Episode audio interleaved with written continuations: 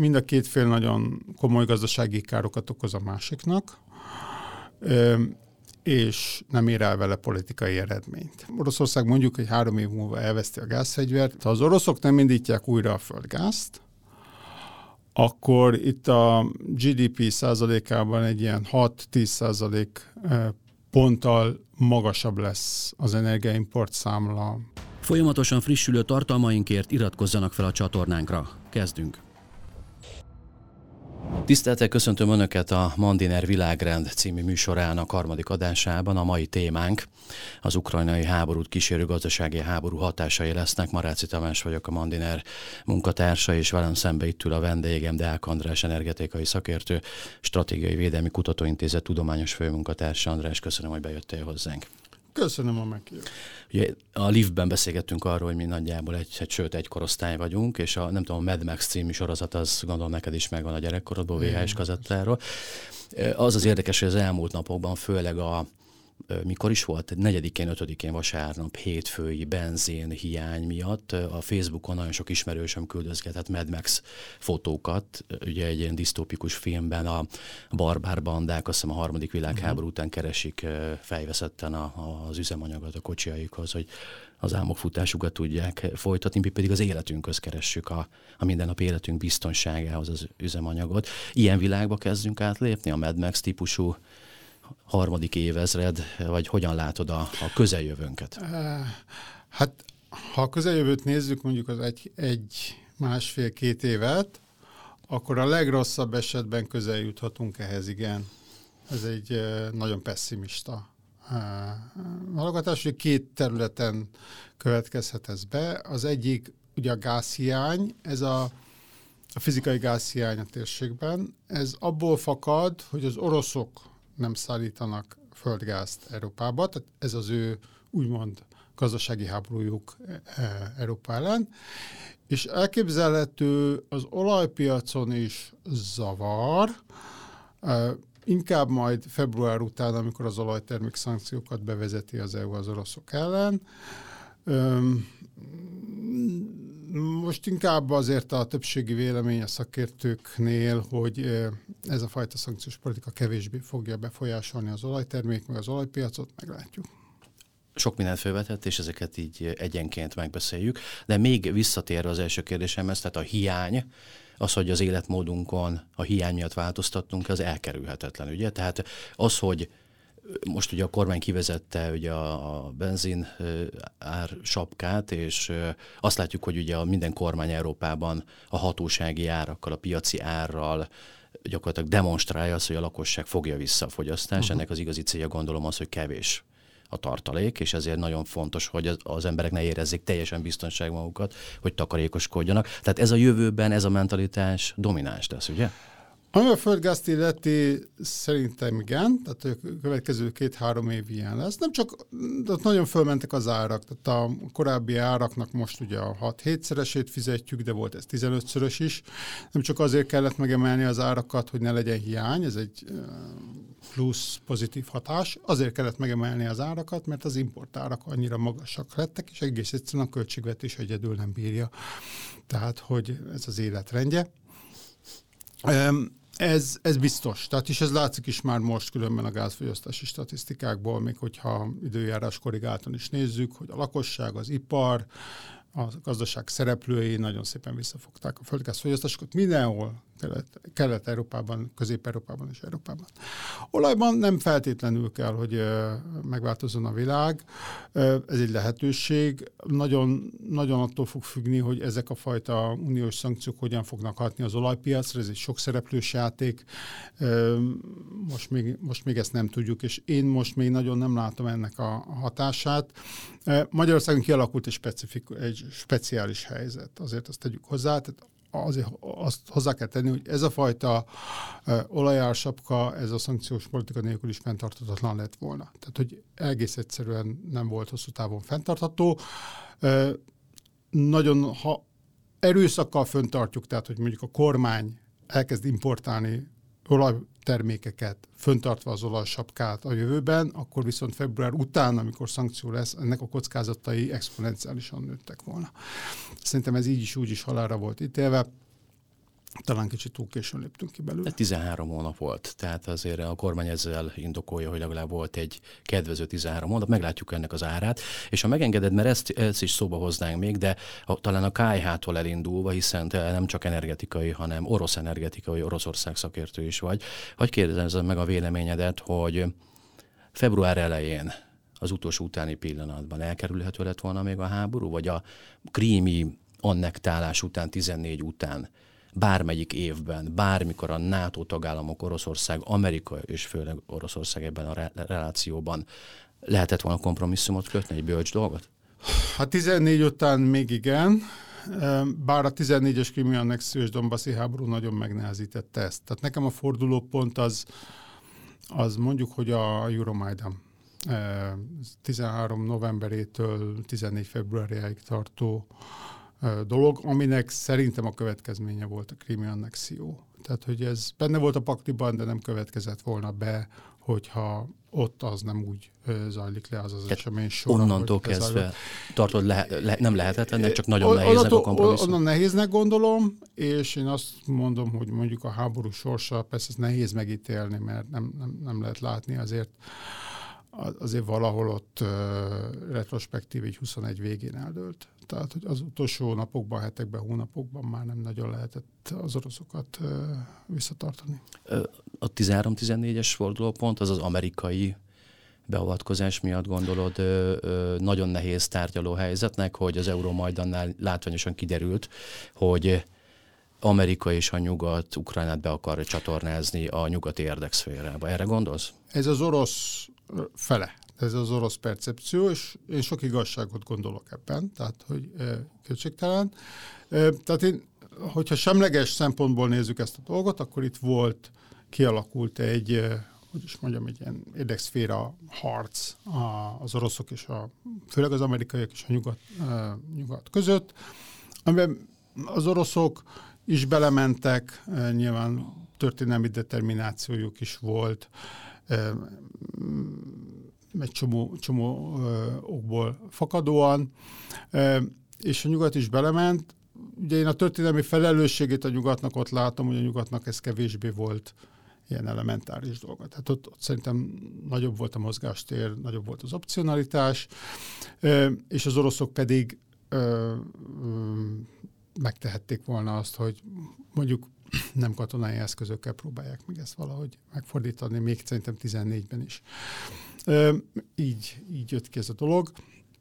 Ettől függetlenül, a, ami a 13-as Euromajdant illeti, ezt ugye, hogyha az orosz szempontból nézzük, akkor az az értelmezés terjedt el, hogy itt meg lehetett volna, egyrészt megbuktatták az utcáról Janukovicsot, aki nem volt orosz barát, különben szerintem ez, ez egy félreértés, ő a, ezt a több vektorú politikát folytatta, amit mondjuk a Kucsma is vitt. Például ő tárgyalt ugye az EU-val a, a szabadkereskedelem az utolsó pillanatokig, tehát hogy mégis azért valamiféle nyitottságot mutatott az oroszok irányába. Az oroszok még benne voltak egy ilyen európai tárgyalási mechanizmusban, volt egy kompromisszum, ami aztán hanvába holt, és amelyhez valljuk még az amerikaiak nem csatlakoztak föl. És akkor azt mondták valószínűleg valahol eh, február tájékán, na jó, hát akkor ennyi volt. Hogyha ti nem tartjátok be ezeket a gentleman szabályokat, akkor viszont mi sem fogjuk. Ugye innen kezdődött a háború ebben a folyamatban. Az első, az első ez 14 éve akkor az annektálás, és akkor a 22-es esemény, hogyha ugrunk egyet, a, egy ilyen blitzkrieg villámháborúnak indult minden szakértő ebben többnyire egyetért, de vajon e, akár blitzkrieg, akár nem, akár úgy alakult, és a B forgatókönyv valósult meg, és az oroszok abba is beleálltak, azt valóan a Kremben a gazdasági szakértők, tanácsadók kisakkozták lépésenként, hogyha ennek lesz egy gazdasági háborús vetülete, akkor az orosz energetikai ö, válaszlépések, egy várható és borítékolható szankciórendszerre mik lesznek? Te, vagy ez spontán az események csak ö, mindenki sodródik és lép a másik saklépésére egyet? Tehát valamilyen szinten elképzelték ezt a háborút 14 után. Tehát a 14-ben volt az első alkalom, hogy szankciókat alkalmaztak az oroszok ellen. Úgy nagyjából az, azért egy üzenetet elküldött, egy nem túl erős üzenetet, de elküldött Oroszország fele, hogyha itt Ukrajnában háborút indít, akkor gazdasági szankciókat fog cserébe kapni. És erre volt egyfajta felkészülés, egy csomó mindent csináltak, főleg különben pénzügyi téren. És igen, tehát a 22-es háború előtt is úgy gondolom, hogy valamilyen szinten eldöntötték azt, hogy a gáz, a földgázt használni fogják, tehát hogy ez lesz az ő fegyverük, amivel vissza fognak tudni lőni. Ez nagyon szokatlan a nyugat számára, hogy visszalőnek egy gazdasági háborúban, tehát hogy ez nagyon ritkán fordul elő, hogy ilyen markáns károkat tudnak okozni. Az, hogy ennek milyen mértékét gondolták, hogy ezt föl voltak-e arra készülve, hogy ilyen szélsőséges eh, szintig ezt majd elviszik, ebben nem vagyok biztos. Nem tudom megítélni. Én bevallom őszintén, hogy nagyon sokáig, tehát az első három hónapban, mondjuk augusztustól decemberig, amikor úgymond már ment ez a földgázháborús készülődés, én azt hittem, hogy ez egy marketing stratégia. Tehát én nem, nem, nem láttam mögé a háborút és január végéig nem is hittem el, hogy, hogy ez egy háborús felkészülés része. Tehát azt nem tudom, hogy igen, tehát a földgáz be volt rakva, be volt töltve, mint fegyver. Azt nem tudom, hogy milyen mértékben akartak ezzel lőni. De azt látjuk, hogy mivel már lőnek vele, és az eszkaláció a gazdasági háborúban is nyilvánvaló, mind a két részről, és erről még beszélünk. De a kérdésem előzetesen az, hogy ki milyen stádiumban tart a, a, a raktározásban, uh-huh. vagy a fegyver használatában, tehát ki halad jobban a kármentésben, hogyha kérdezhetem így. Ugye, mert itt az van, az egyrésztről van az, hogy az oroszok egy olyan helyzetben vannak, hogy ahogy záródik az európai piac és diversifikáció, stb. egy-két éven belül, az oroszoknak át kell csoportosítaniuk az exportjukat. Ez, ez is egy, egy masszív feladat az ő részükről. Uh-huh. Európában meg most a bőrünkön érezzük, hogy ahogy a csap záródik fölöttünk, nekünk meg valahonnan más forrásokból ö, energiaforrásokat kell találnunk. Ebben a nagyon kényes játékban kiáll jobban tehát. Hát szerintem nagyjából kiegyenlítettek az erőviszonyok, tehát hogy mind a két fél nagyon komoly gazdasági károkat okoz a másiknak, és nem ér el vele politikai eredményt. Itt vagyunk. A tekintetben kicsit nyugatnak áll az ászló, hogy az orosz gázfegyver használata ez egy rövid távú eszköz. Tehát én ezt két-három év múlva valahogy a szektor majd adaptálódni fog ehhez. Egyrészt a fizikai hiányhelyzetet biztos, hogy mondjuk másfél éven belül a legtöbb ország már kezelni fogja tudni, és az árhelyzetet is szerintem egy ilyen három éves időtávlatban globálisan vissza fogunk térni egy magasabb, de azért kifizethető árszinthez. Tehát Oroszország mondjuk, hogy három év múlva elveszti a gázfegyvert, én nem vagyok benne biztos, hogy mi elvesztjük a saját eszközeinket Oroszország ellen, nyilván ott is lesz adaptáció, és kevésbé lesz hatékony. Ami mondjuk a fegyver alkalmazásának a mértékét illeti, ugye itt az oroszoknál nem egyértelműen alárendelve a földgázszektor és a földgáz export a, a politikai nyomásgyakorlásnak. Nem zárták el teljesen a földgáz. Tehát, hogy négy ötödét elzárták, de egy ötöd még mindig jön. Továbbra is jön cseppfolyósított földgáz. Megtették volna azt, hogy májusban teljes egészében elzárják. Na most éppen ezért nem igazán látjuk, hogy mi mondjuk az orosz célrendszer. Úgy tűnik picit, mintha a pénz azért még mindig számítana, és szükség lenne a pénzre ebből a szektorból. Nekünk meg úgy tűnik, hogy az orosz gáz és olaj is fontos meg, azért. Igen. Tehát, nem, Mi se tudjuk elzárni teljesen. Nehéz, nehéz teljes egészében megérteni, hogy az oroszok hogyan használják ezt. Ugye a nyugati szankcióknál az a helyzet, mondjuk az első öt szankciós csomagban megtettünk majdnem mindent, ami nekünk kevésbé fájt, de az oroszoknak nagyon, ezek voltak a pénzügyi szankciók, és körülbelül oda jutottunk, hogy akkor, na, akkor most kéne a világ legnagyobb energiaexportőrének az exportbevételeit levágni.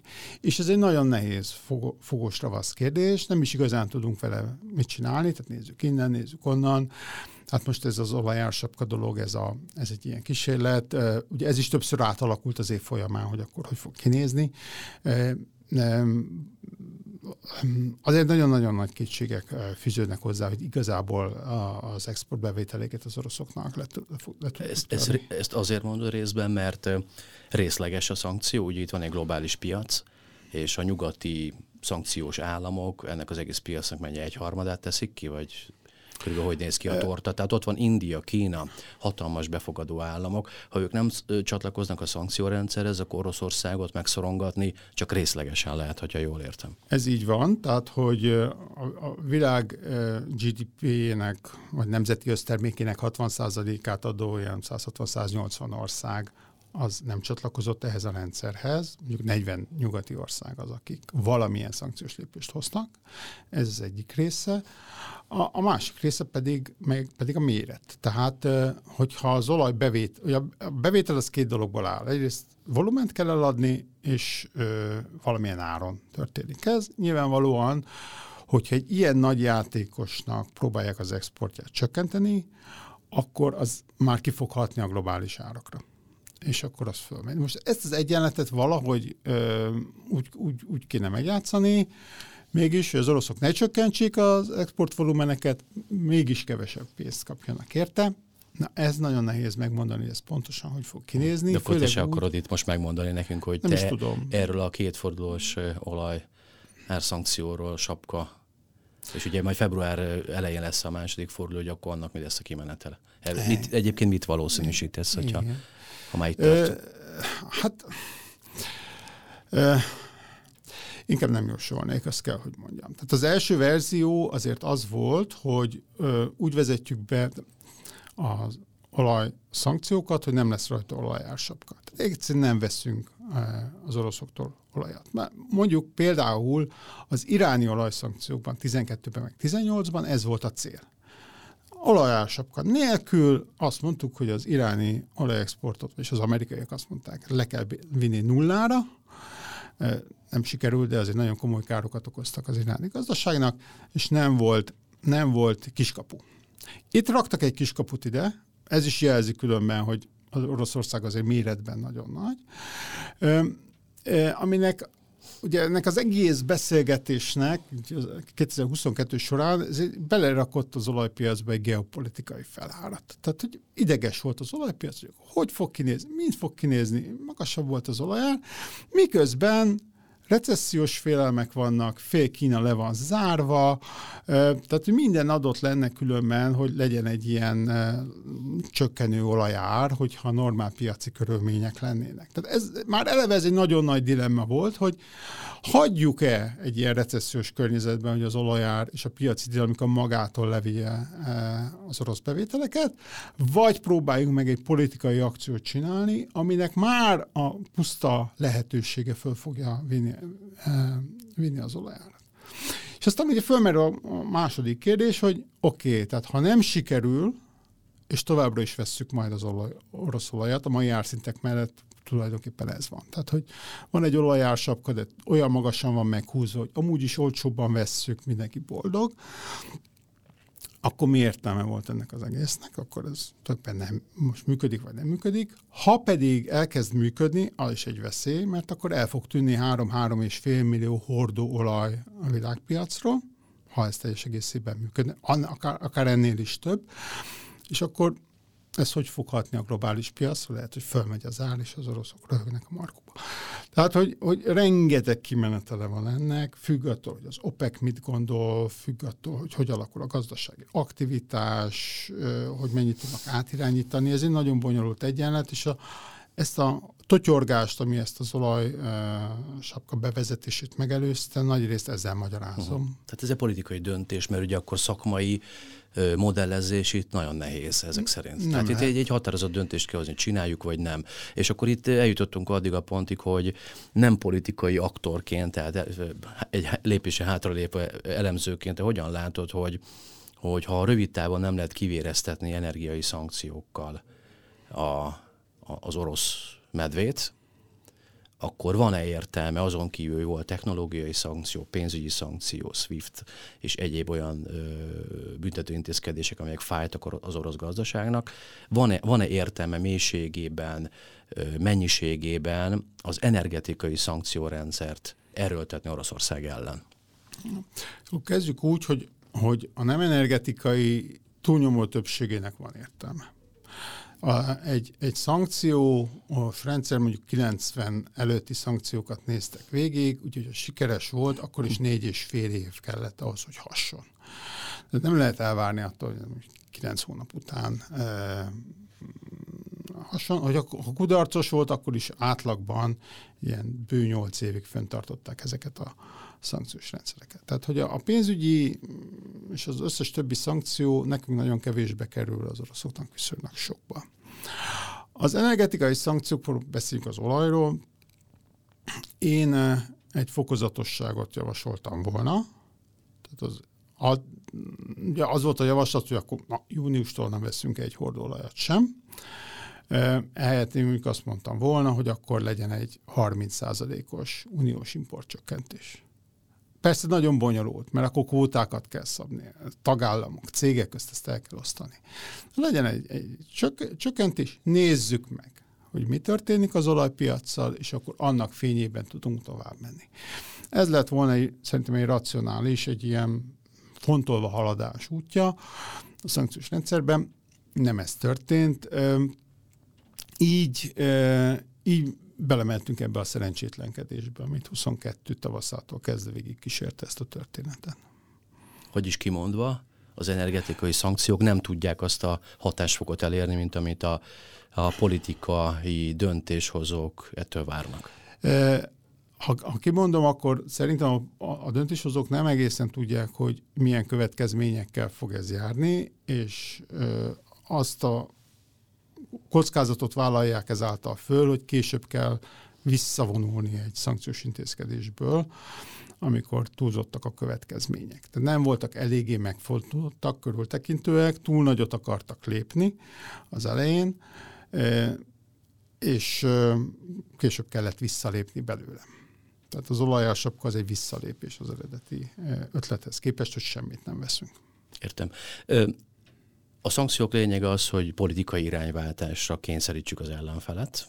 Nyilván ezt akarja Európa, Amerika elérni a Kremmel szemben. És azt is tudjuk, hogy az oroszok tűrőképessége az sokszoros az európainak vagy az amerikainak. Tehát az, hogy arra várni, hogy elégedetlenség lesz, hogy az életszínvonal csökkenése társadalmi mozgásokat erre, az naivitás, ugye? De hol van az a pont mégis, amikor a Krem úgy érzi, hogy nem tud tovább tűrni már, és mégiscsak módosítania kell a politikai céljait a szankciók fájdalma miatt. Egyrészt időben mikor következhet ez be, mert rövid távon úgy érzem, amit mondasz, uh-huh. nem lehetséges, de mondjuk három-négy éves távlatban, akkor igen, de addigra meg már a táború eldől, nem? Tehát hogy, hogy történik ez a, ez a sok, sor, sok ismeretlenes egyenletnek a, a végeredménye? Igen, tehát két fő eszközünk van vagy a nyugatnak két főeszköze van, hogy ezt a háborút befolyásolja. Az egyik a gazdasági szankció, a második pedig Ukrajna pénzügyi és katonai támogatása. És hogy ezt a kettőt nézzük, akkor orosz szempontból nézzük, akkor azt kell mondani, hogy mondjuk az orosz politikai elit csúcsragadozója, amitől leginkább félnek, az egy katonai vereség.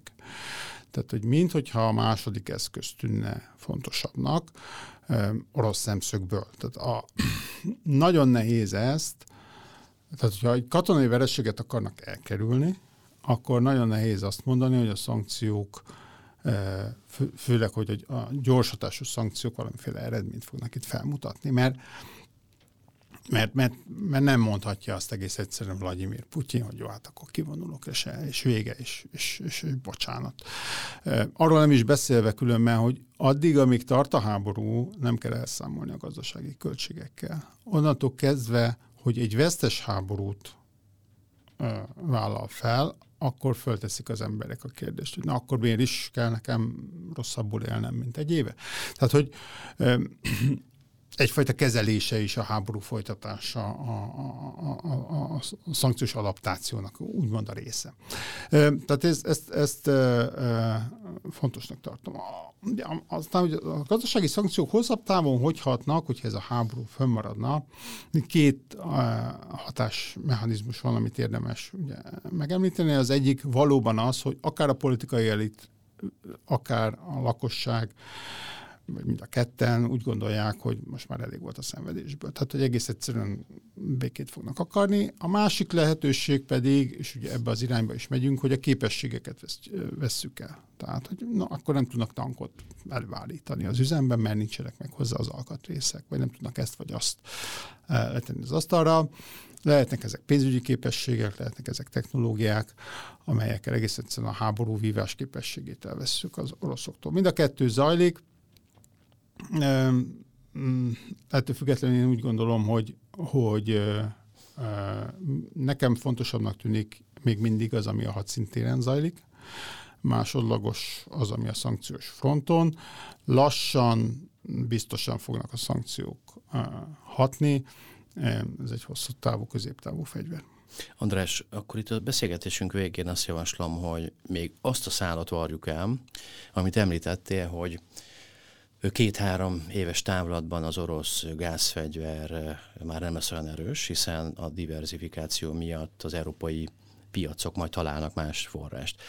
És hogyha leszűkíthetnénk Magyarországra, akkor Magyarországnak milyen opciói vannak? Tehát az orosz függésből miféle kitörési vonalaink vannak, honnan lesz gáz, olajunk mondjuk két-három éves távlatban? Hmm. Megint két, ugye két, két dologról van szó. Az egyik a fizikai deficit kiváltása, ezt kell gyorsabban megoldanunk, mert jelenleg is fizikai deficit van a régiós piacon, nincs elég molekula. Ez zajlik egy csomó helyen, tehát mondjuk a németek 24 elejére, 23 végére föl fognak építeni egy olyan infrastruktúrát, fizikai infrastruktúrát, amivel teljes régebbi orosz importokat ki tudják váltani. Olaszok 23 közepére. Szlovákok, csehek, osztrákoknak már van hosszú távú szerződésük, amivel hozzá, behozzák a fogyasztásoknak harmadát, felét. Bocsáss meg, de honnan? Ezek, ez LNG? Tehát ez LNG. Ez, Amerikából? Ez, ez, hát az már mindegy, tehát hogy, hogy államokból? Nagyon drága, tehát kétségtelen nagyon drága, de lekötöttek kapacitásokat, például ugye a szlovákok négy különböző kikötőben. A lengyeleknél lekötöttek Hollandiában, a briteknél, és még a körki terminálon is, és onnan csövön behozzák. Ugye a helyzet az, hogy, hogy nincs gáz. Tehát innentől kezdve nem valóban, ahogy a kormány szokta mondani, nem az a kérdés, hogy mennyi, hanem hogy legyen, be kell tudni hozni. A Magyar, Magyarország eddig másodat választott, és tényleg az egyetlen olyan ország, amely tud többlet mennyiséget például az oroszoktól kapni az EU-ban. Senki más ezt nem tudta, a többieknek még el is zárták a földgázt, Németország nulla köbmétert kap nyár, nyár óta. Hát e tekintetben nekünk nyitva van az orosz importopció továbbra is, ennek a politikai árada szerintem nagyon magas, tehát, hogy, és egyre, egyre nő. Tehát, hogy orosz részről is feltétlenül egyre többet kérnek ezért cserébe, és ennek a megítélése is egyre lesújtóbb. Hogyha ebből ki akarunk lépni, ez nem feltétlenül úgy kell zajlódjon, hogy mi bezárjuk az orosz gázbeszerzési dossziét. Tehát ezt nyitva kell tartani, emellé kellene kinyitni egy alternatív gázbeszerzési opciót. Számunkra is nyitva van ugye a nagy nyugat-európai piac, tehát hogyha a németeknek lesz import opciójuk, és az nőni fog, olaszoknál lesz például további importopció, onnan fogunk tudni behozni, ezt csinálják a csehek, az osztrákok, a szlovákok, tehát régiós tengerparton nem rendelkező országok tömkellege ezt folytatja. Ez ma még korlátos, de ez nőni fog, és hát ugye a legéletszerűbb az valóban a körki terminál növelése. Erre van egy terv, a mostani 2,6-2,9-ről 6,5 milliárd éves köbméterre szeretnék ezt növelni. Ez mondjuk a, a leg, úgy úgy mondjam, nem is a legelérhetőbb, de ugye a legbiztosabb és legmegnyugtatóbb. Nyilván ennek van egy jelentős költsége, tehát a mai gázárak, molekulaárak mellett azt kell mondjam, egy infrastruktúrális elemnek a fejlesztése az sokkal, relatíve sokkal olcsóbb, mint mondjuk tíz évvel ezelőtt. Uh-huh de ez hány éves távlatba kell ezt elképzelni, amíg ez a diversifikáció a kiépítendő infrastruktúrával föláll, és biztonságosan át lehet a sineket, a vágányokat állítani? Hát Ve, tehát nem, nem, nem abban kell gondolkodni, mint egy ilyen nyugodt diversifikációban, amikor volt öt évünk rá, hogy megcsináljuk, vagy tíz. Tehát a németeknél az, az volt a helyzet, ők nem kaptak orosz földgázt. hihetetlen nagy a makrogazdasági költsége annak, hogyha egy gázrendszer összeomlik. Tehát az megfizethetetlen, annál, annál minden olcsóbb. Ők másfél év alatt megcsinálják, kiváltják. Vesznek olyan uh, úszó terminálokat, amelyekkel be tudják hozni. A finnek fél év alatt megcsinálják a, a finnésztet. Tehát, hogy, hogy mi nem vagyunk, hogy is mondjam, Ennyire még nem égett a körmünkre a helyzet, mert nekünk nyitva van az orosz opció, ezért mi, hogy is mondjam, ebben az értelemben hátul kullogunk.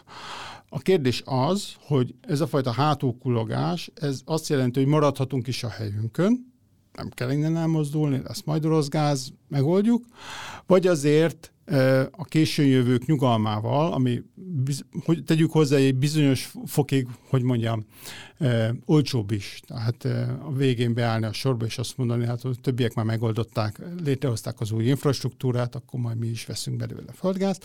Lehet ezt csinálni, de azért valamikor el kell indulni ebbe az irányba.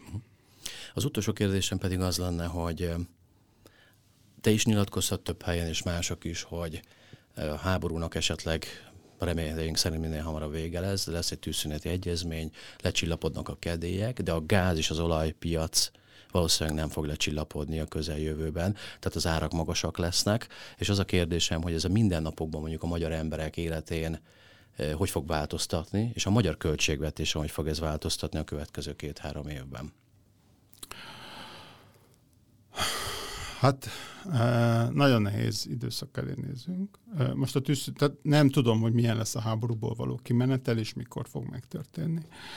Tehát ha az oroszok nem indítják újra a földgázt, akkor itt a GDP százalékában egy ilyen 6-10 százalék ponttal magasabb lesz az energiaimport számla.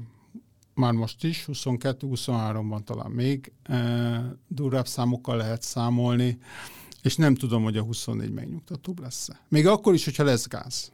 Tehát, hogyha fizikailag el tudjuk látni. Na most, ugye ez azt jelenti, hogy 2019-ben mondjuk a GDP 4%-át fizettük ki energiaimportra, ebben benne van az áram, minden um, olaj és földgáz. Most idén 22-ben, hát most kicsit hasra ütök, ugye a pénzügyminisztérium azt mondta, hogy 15% lesz, ez talán pessimista, de hogy 10% fölé megyünk, az biztos, és 23 se néz ki jobban. Tehát ennek az országnak 22-23-ban szüksége lesz egy ilyen 20-30 milliárd euró többlet pénzre, amit ki kell adnunk.